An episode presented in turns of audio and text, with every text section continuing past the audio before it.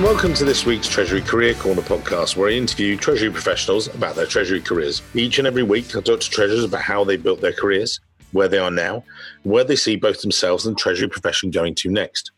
This week's show, joined by Bruce Edlund, Senior Director and Assistant Treasurer at Citrix. Now, Citrix Systems, American multinational software company, cloud computing technologies, very much relevant in the current time. We're going through all this virus, you know, stay at home lockdown, as it were. And that's one of the reasons why I'm talking quickly because We've got, as Bruce and I were just talking about, I've got neighbors with kids bouncing on trampolines, and I'm trying to keep this moving along. So if you do hear background noise, listeners, there you go. That's the real world. You know, it's not normally like this, but it is this brave new world. Now, Bruce himself, assistant treasurer at Citrix. You'll be able to see his details. He's got amazing experience, you know, in some of the stuff he's done before. DirecTV, there was Global Cash Management Walmart. So he's got some really big, nice names originally started on the dark side, obviously started in banking. We'll let him off for that. It's okay. Guys. It's all right. But Bruce, you can start your journey if you would, discovering, well, you started economics and French at California State, bring us up to date, and then I'll interject with loads of questions. So, sir, over to you. It's your show. Okay, thanks, Mike. Yeah, it's definitely been been a journey. It took me some some time to figure out sort of where I wanted to head in my career. So, like you said, I ended up finishing my undergrad with an economics and, and French double major and wasn't really sure where to go from there, but headed back to Europe, had some experiences there, and spent some time on FX trading floor at a bank in Brussels and really enjoyed that. And from that experience, decided to get an MBA and found the, best school that I thought I could get into with my limited experience with a bit of international experience. And, and that was Thunderbird, which is a top rank international MBA. And really enjoyed that, learning about finance, things related to corporate treasury. When I finished there, I felt like the best experience would be to go and work for a bank and be exposed to, you know, working with a lot of different companies. So I'm, I'm dating myself, but it was Nations Bank at the time, which you know, which is now Bank of America. And and yeah, I'm, I'm coming from the dark side. I'm a recovering investment banker. So I ended up uh, after some rotations had a team in Miami, Florida, doing uh, investment banking in Latin America. And it was really interesting time, great experience, traveling around, working on lots of different kinds of deals. I guess I would say from a personality point of view, the sort of the sales aspect wasn't really my favorite thing. So I started doing some soul searching and thinking, well, what I really want to do. And I kept coming back to my experience at Thunderbird and things that I liked, you know, in my classes. And I thought, corporate treasury would be a good place to go. And, and typical of an investment banker full of confidence, you know, I went out applying to some really big positions, which I didn't get calls back on. Sorry, how did you hear about treasury by then? Because you'd been Bank of America and you already been at RBC and Standard, been through those by that stage or not?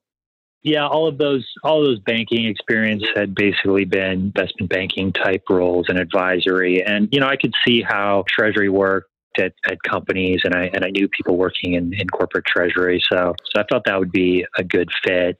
So I started looking for some positions and like I said, I mean I kind of, you know, a little too much ego and, you know, went for some positions that I wasn't really qualified for at the time. But then, you know, I found a, a place at DirecTV Latin America in, in Fort Lauderdale and started really learning the nuts and bolts of treasury, cash management, we went through uh, chapter 11 at the time. So I really got focused on managing cash day to day. That evolved. The company came out of chapter 11. News Corp bought our parent company and they moved everything to New York. And I wasn't interested in going there. And that's when I joined Citrix. So this is back in, in 2004 when I first joined Citrix and really loved the company, the fact that it was global technology company. And we were really doing everything in treasury in a small team cash management, investments, FX hedging, stock buyback. Didn't really have any debt at the time, but really enjoyed it. So, treasury really seemed to be my thing. I did kind of start to get tired of South Florida, and that's when I left to join Walmart and I moved to Bentonville, Arkansas And Walmart, as everyone probably knows, is one of the biggest companies in the world. So that was quite an interesting experience. I was on the global cash management team and really learned a ton and worked with some great people. But I think people see, like in their careers, you know, things either feel really right or there's certain things that don't feel quite right. So you're always kind of looking for like, what's the next thing that I should do to just get that right sort of niche. And I don't know, for me, Walmart was maybe a little too big. You've really got to sort of know how to manage, you know, politically, literally thousands of, of treasury people around the world to get things done. And so you were director global treasury, weren't you? So explain again for the listeners your remit, if you like, because you had kept some of these systems. You like you got really strong systems bent to your background, but you've also got wider than that. So again, you know, you were overseeing how many people? Well, I was overseeing a small team in hmm. Bentonville, but you're relying on teams around the world, really thousands of people. You, you know, Walmart obviously is a retail company, and so you have to have treasury people on the ground in every country handling actual cash and bank accounts everywhere. So it's really a huge operation. Whereas, like a lot of other companies, you know, like tech companies, you have quite smaller teams and things are sort of more automated. You don't have as many people. Yeah, it does. But but then with Walmart, as you said, you sort of you enjoyed it for a period of time, but then you, you sort of you were called back, sort of thing. So you know, again, for the listeners, it's quite an interesting one. You were Citrix, Walmart, and then came back to Citrix. Was it the same company, just different, you know, a few years later, or how did it come back? Because again, people listening would go, "Wow, that's a bit to return to the same company. That's quite unusual, I'd say. Yeah, it is. It's interesting. You know, when I left Citrix, the, really the only reason I left was that I was tired of South Florida. And some people, especially, you know, maybe if you're sitting in London where the weather's maybe a little dreary and gray, people think, "Are you are you crazy? Why did you leave yeah, South yeah, Florida?" But, but when you but when you live in South Florida year round, believe me, it's it's not as great as it seems when you're just there for a few days on vacation. Um, so I really just left Citrix because I was tired of South Florida. I didn't, didn't think it was the greatest place to raise kids. So living in Bentonville was a good situation, I think, for my family at the time, but I wasn't 100% in love with my job. I mean, I liked it, but it, it, wasn't like like the top. And so my former colleagues at Citrix contacted me one day out of the blue, very innocently, in fact. you know, how are you? How are things going? And then, you know, at the end of the conversation, they said, Hey, you know, your old position opened back up. You know, would you be interested in coming back? And I was really flattered that, that they thought of me and I was interested in returning, but I really didn't want to move back to South Florida. But Citrix being Citrix, we enable mobility. That's really what we're about. And so we really work together to set up this position where I'm remote most of the time, but then typically, except for this period with you know, coronavirus, I travel to the office once a month for a few days. So it was really kind of the perfect setup because I still knew many of the people at the company. We really have low turnover. So I knew my boss, I knew my colleagues, I knew the CFO and lots of other people. So it was really an easy decision to go back to a company that I really enjoyed uh, working for. Was there any nervousness about you know the way not the way it might be viewed, but you did four and a half years away, and you know, or was it just like you want to progress yourself? And did you feel that you were still progressing, or the, the company Citrix Citrix changed in that time? It's interesting because when I was at Walmart, I was doing some work on Tableau. If, if, people know what that is, it's sort of like a reporting system. And I saw some statistics on growth companies, and I'd seen that Citrix had doubled again while I was gone. When I started in 2004, it was about 750 million in revenues. It doubled in the five years where I worked when I worked there. Well, it doubled again while I was at at Walmart, and I was really impressed. And I actually sent our, our CFO at the time a, a, nice little message, and he responded. And Citrix always had a this place in I don't know in my heart. I really just enjoyed working there, and so it had doubled, and I had grown because I'd, I'd had this experience at Walmart, so I had seen a lot of new things and gotten to work on a, a lot of different things that I hadn't seen at Citrix. So coming back, it wasn't a super easy decision because you're going from a really large company, you know, back to fairly small company in, in comparison comparison, but it just really felt like the right thing to do. And, and I really like the culture and what we do. And I'm especially proud to work there now during the crisis that we're having because of the mobility that we enable. I think, I think we've got a really great product. So I'm really proud to, to work for Citrix. Before that, I want to rewind. I, what I want to do is so I did my pre podcast call with Bruce over a month ago, before this had really kicked off in any earnest, and people were, you know, you know, working from home was starting to become, oh, it's the new norm. Oh, wow, and stuff. But I actually spoke to Bruce, and it was still weird then. You know, that was less than you know only a month or so ago because you explained how successful it is with you guys and how you do your weekly meeting and you do your other things. Can you, for the listeners, and again, they some of them going, "Oh, actually, we're going to need to adopt this." Talk through that remote working idea because that was going to be a, a theme of the show. Now it seems, oh, we're just jumping on the bandwagon. We're not. It was actually quite, you know, sort of natural. You know, how does it work then with you guys?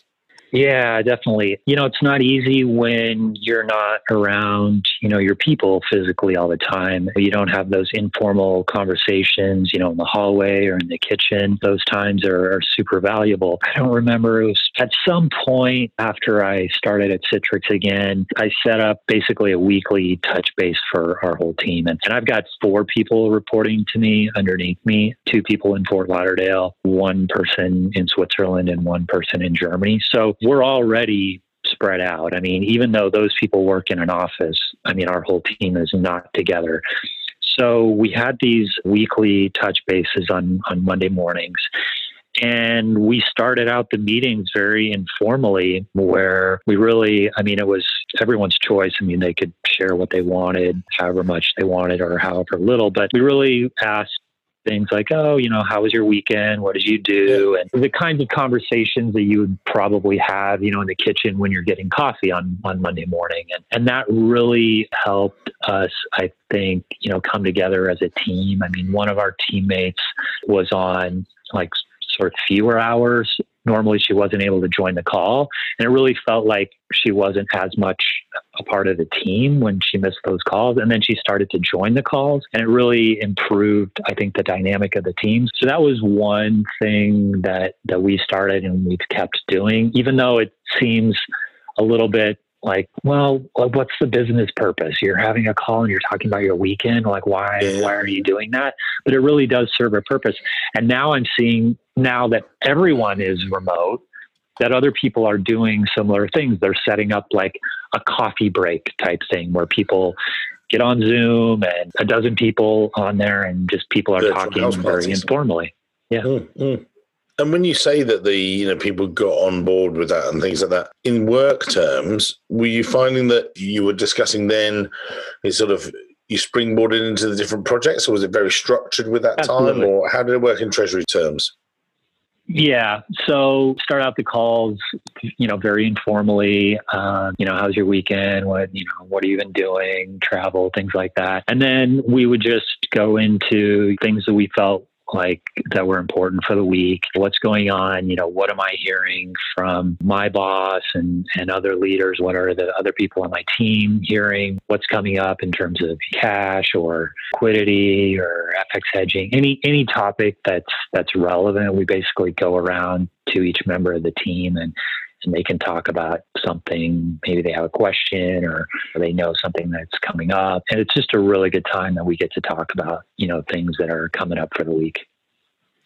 And with you, Bruce, you've got some real passions in some of the stuff you talk about. You you're a regular speaker at a lot of the Eurofinances and talking about the future because that's what I wanted to sort of get into with you. That again, you were talking before we were talking about remote working, and that works for you guys, which is really incredible. You know, that was one of the things. But then you've got a number of areas that you've got a passion for. Maybe just take a couple of those and explain to the guys listening today where you see Treasury going and why you know that's a passion of yours. Okay, sure. I've always had an interest in, I guess, the technology side, Treasury. You know, doing a little bit of coding here and there, and and I see there's definitely been an evolution in treasury. A lot of times you have someone on your team that's sort of tech focused, you know, the in the past maybe was the Excel guru, right? That that built all these big models. And I know for myself, I spent a lot of time automating Excel with VBA coding 10 years ago. And, and then someone introduced me to databases, and I realized, well, these databases are doing a lot of the things that I was coding in Excel. So this is a much better solution. And so then building out databases, and then you start to see, you know, some of the limitations there in terms of like being able to pull in lots of different data sources and, you know, and automate that and in a way that's really reliable for somebody who maybe doesn't understand databases. And then that's kind of evolved into newer technologies that help to do this on an automated way or things like i mean we're using power bi a lot today and, and now i've got somebody on my team who has really taken power bi and and built a lot of you know automated pulling of, of data sources together and, and reporting together. So i think there's just been this evolution of technology uh, within Treasury, where you know there's a bit of a DIY, you know, do it yourself, mixed with external software providers, and the providers always say, "Oh, you got to move away from Excel. Oh, you got to buy the system," and and that's great and everything. But I think most people listening to this, even at bigger companies, will say, you know, it's it's always hard to get budget, right? Unless you're doing a big Treasury workstation install it's always hard to get budget because there's always other projects that are maybe tax or you know revenue related that have hard dollars that they're saving or generating. So even if you've got a good ROI, it's always hard to get dollars to spend on treasury projects. And when you say you know it costs and things like that, have you seen you know firsthand some of the rewards that it's brought through with it? Again, we did talk about this before the call, you know, last time and stuff. Where are you seeing that sort of really adding value to you guys? Where it's adding value to us is on the cash side. I mean, I think that's like the number one topic of, of a treasury person, right? Is always cash. Where's the cash? How much do I have? How liquid is it? Where is it in the world? You know, from a legal entity perspective, how can I get it to the locations where I need it? And I think the issues that that I've seen over the years are yeah, it's great when you have a treasury workstation, but then you might not have all of your information in that treasury workstation, or you might have multiple instances around the world.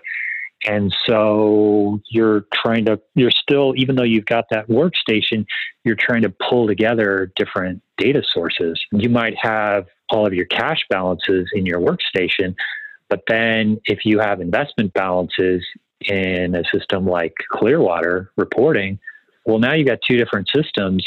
You need to mix those together. The workstation doesn't do it, and Clearwater doesn't do it. So you got to do it yourself. And if you can't see that data together, it's it's kind of meaningless because if you're only looking at cash or you're only looking at investments, you don't have you don't have the whole picture. So going through that process and being able to build it out yourselves, you really learn a lot about the data you have, and you learn a lot about your business and the investments and your cash management. So it's been really beneficial for us in that way. You talked there about some of the solutions and the team focus and everything else. How have you built that sort of brought the people along with you? Because you know, if they're quite a distance with away from you, again, you and I spoke about this before. How have you brought them on that journey with you? What sort of do you do to sort of get them sort of motivated. Again, for some of the listeners today, they'll have the same. They'll have someone reporting into them from you know, Switzerland or someone reporting same country but a thousand miles away. How do you sort of get them all in the same direction as yourself? Personally, I do mix of, I mean, I'm remote most of the time, but I do travel to our headquarter office in Fort Lauderdale typically every month for like four to five days. The only time that that's stopped is during this coronavirus lockdown. So we're spending time together every month. We get to sit side by side and work on things together. And then, like I was saying before with the touch bases, we've got like a group touch base, and then I try to have weekly one-on-one touch bases with my direct reports. And then i have occasional like one-on-ones with with the other people on the team but we just try to keep the communication open. And then i mean in terms of the technology i mean it's it's maybe been a little bit by luck let's say because you might get some person that naturally tends toward you know learning new technologies. But i think going forward I think it would be more of a strategy. Like, you know, you might want to have like one person that's good at these kinds of skill sets and another person that maybe, yeah, they know finance, but also have like a technology kind of focus. So I could, I could see that being sort of a strategy going forward for anyone that does go to a lot of these conferences, and that's where I've seen you before, things like Eurofinance and various other bits. We've talked about the sort of the strategy that you start to see there. What are you looking for when you go to those conferences, and what would you recommend to other people that they should be thinking about? Is it just literally looking at how treasury can be more strategic, or how it can be more added value, or all of the above, or what's the sort of what's your reason for for doing this stuff? And pounding the and doing the air miles, as it were? Yeah, I think I'd say it's all of the above. I think you know you can have a plan going in that you want to learn certain things, but you sometimes you, you just don't know, and you get there, and then you learn things that you hadn't planned on learning, or you meet people from from companies that you didn't know about, and I think, you know, the networking is invaluable, right? You meet people from different companies but they're all treasury people. So some things are different, but a lot of things are the same. You compare notes on, you know, systems or the way that they're doing certain things, how they run their, you know, their hedging programs or the investments that they do, debt, things like that, share buybacks. So I think, you know, those kind of conversations are invaluable. And then, you know, there are always sessions that, you know, about things that that you know maybe you haven't worked on yet you know over the years mm-hmm. we've, you know we've heard about blockchain and you know, AI and lots of, you know, forecasting techniques. You know, I mean, we've heard uh, the last couple of times we've heard from Microsoft about you know them building out some of their own treasury technology. So you sort of never know exactly what you're going to get, but you always I always feel like I get an enormous amount of value going to those conferences. And when you say that, is there any common path you, you found yourself? You know, because there are you're meeting someone and they say, "Oh, do you know what? The the key thing for me is this is my issue." You know, and this another one will say, "Actually, our systems are our issues." Or what are the common things that you've noticed, make trends, if you like? I think we're always comparing notes when we mm-hmm. network because it's not easy to understand and evaluate all of these systems right? It's not like you're buying a car and, you know, you go and you pull up a bunch of research on um, different cars and this model or, you know, that model has these features and these great reviews. And you don't have the information sources out there, right? I mean, yes, you can hire consultants and they have some research and they can run a process for you and they can help you like learn all the different choices and everything. But that costs money right? So there's a cost benefit there. It might be worthwhile, but like I said before, it's always hard to get dollars in a treasury budget. So I think we're always comparing notes because it's hard to know like what's really out there. What do the systems really do? Are people really happy with them? Like what's it really like to to work with that system or, or the other? Yeah, and people wise, because these are, you know, at the end of the day, the other side of it is the people are actually making it work and things like that. What's your ethos around? We've talked about you day to day wise, sort of mentoring your teams and things, but when you're looking for people yourself and you're looking to maybe recruit, what is it you're trying to find in them? Is it that, right, they must be technically really strong? I want to see their systems or actually are they good team players or, you know, what are, what are the things that you're trying to sort of tease out from them, sort of thing?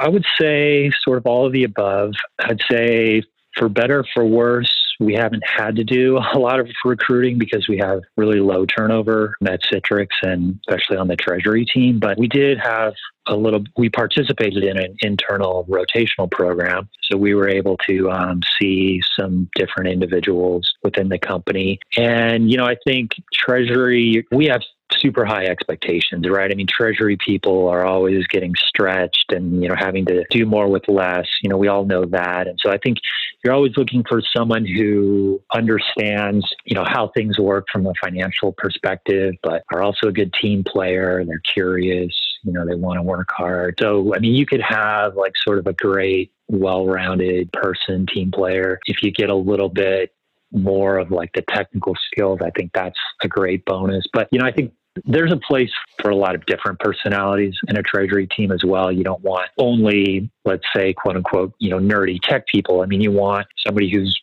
let's say, really good working with people and you know organizing a lot of things so i think there's room for a lot of different personalities but mm. i think you you know you just kind of want to try to fill in and, and have a very complementary team yeah, and one of a video we did recently where it was actually Jean Philippe, a guy from Johnson Controls, and we talked about how different members of the team had a sort of complementarity.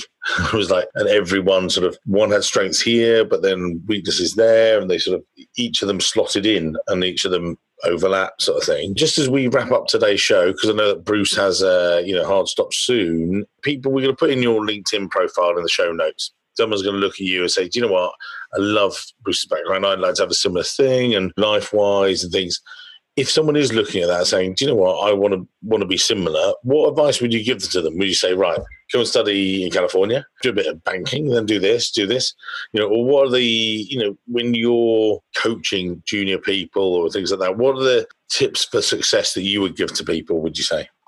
Well, I'd say we're all different, right? Everybody's got to find their path. But I guess I would say don't be afraid of like going off of what you think is the path, right? I mean, I started down the banking path and I realized, okay, it's it's good, uh, you know, like the experience, but you know, maybe this part was not, you know, I wasn't as passionate about like the selling selling side. So maybe corporate treasury is is more of my past. So I get into corporate treasury and then I was with like a Latin America focused company, a little bit small, and that was great, good experience, but I'd really like to be at more global companies. So then I joined Citrix and that was really fun. And and then I think you're always kind of like trying to find like what works for me or you know what works for yourself and where are your passions and where can you really add value because people are going to see like the passions that you had. And so what I did in my first five years at Citrix and the passion that I had is probably the reason why they called me back